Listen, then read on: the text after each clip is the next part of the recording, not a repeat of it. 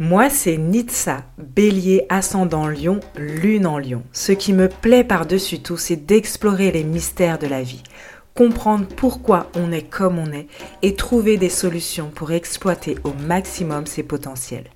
Ma maison huit dominante me pousse à explorer ce qui est caché, à sortir de l'ombre les tabous, les mettre en lumière pour se transformer, se renouveler jusqu'à être parfaitement authentique.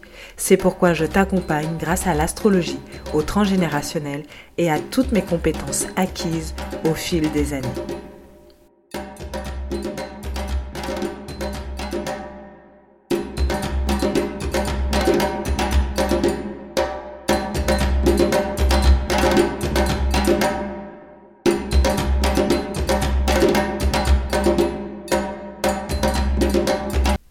Coucou, je suis ravie de te retrouver dans cet épisode court dans lequel je viens m'attaquer à des idées reçues au niveau transgénérationnel ou astrologique. Aujourd'hui, on va parler d'astrologie avec cette idée que j'ai vue passer sur euh, l'ascendant qui prendrait le dessus à partir d'un certain âge, quarante ans je crois. En tout cas, la deuxième partie de sa vie, l'ascendant prendrait le dessus et on se reconnaîtrait beaucoup plus euh, sur son euh, ascendant, sur le signe de l'ascendant que sur le signe solaire. Alors, avant de commencer, je vais juste rapidement expliquer la différence entre le signe solaire et euh, l'ascendant. Le signe solaire, c'est l'expression de soi, euh, comment je rayonne, euh, c'est l'ego finalement. C'est sa personnalité euh, pure, ok ?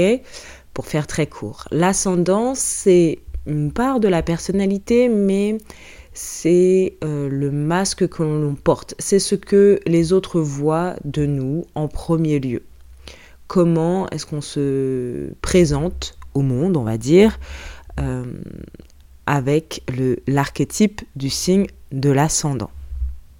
Finalement, le soleil, c'est un peu ce que nos proches voient de nous, connaissent, en tout cas les relations dans lesquelles on a plus de profondeur euh, vont nous voir avec le signe de notre soleil. Alors que si je rentre dans une pièce avec plein d'inconnus ou euh, si je me montre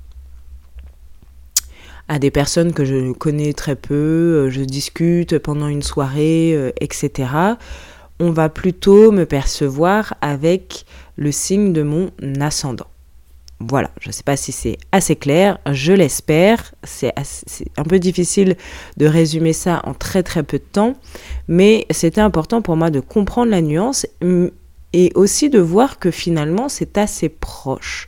Quand on dit que notre ascendant prend le dessus à partir de quarante ans, selon moi, c'est faux parce que notre ascendant fait partie de nous.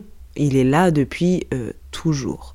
Par contre, effectivement, il y a un âge où normalement, avec les expériences de la vie, avec euh, ce que l'on a vécu, avec tous les transits euh, planétaires qu'il y a eu sur notre carte natale, notamment le retour de Saturne autour de l'âge de trente ans, qui nous a forcés à prendre nos responsabilités et aller euh, voir où était vraiment prendre la responsabilité de nos potentiels, avec certains transits de Pluton, avec certains transits de Neptune. Bref, il y a un âge où forcément on accède davantage, euh, avec, dans plus de profondeur dans qui on est.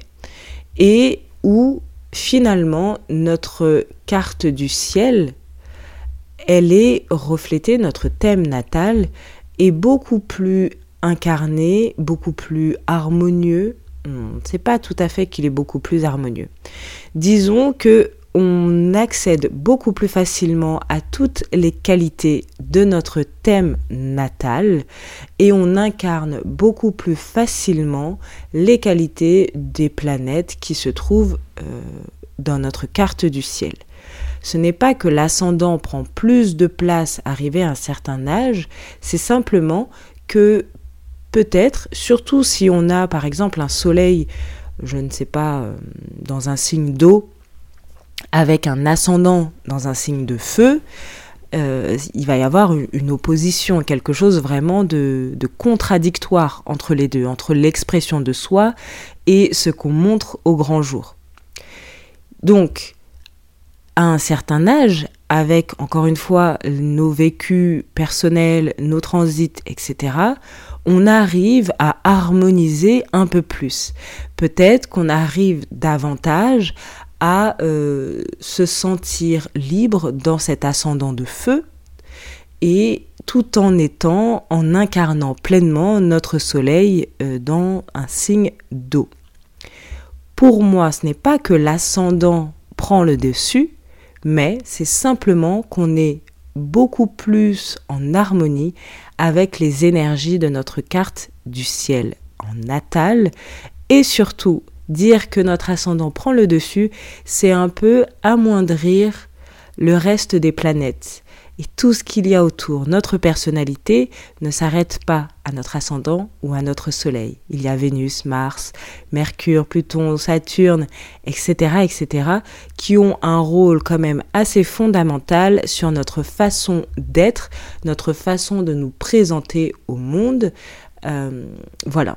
Donc, à partir de quarante ans, pour finir et résumer, à partir de quarante ans, on a enlevé beaucoup de croyances et euh, de, de faux semblants, et on est au plus près de notre authenticité, ce qui fait qu'on s'incarne davantage dans euh, l'ensemble de notre carte du ciel, et il y a beaucoup plus d'harmonie entre ce que on, le masque que l'on porte, finalement ce qu'on montre aux autres, et ce qu'on est même avec les proches. On arrive à avoir un lien beaucoup plus harmonieux entre les deux.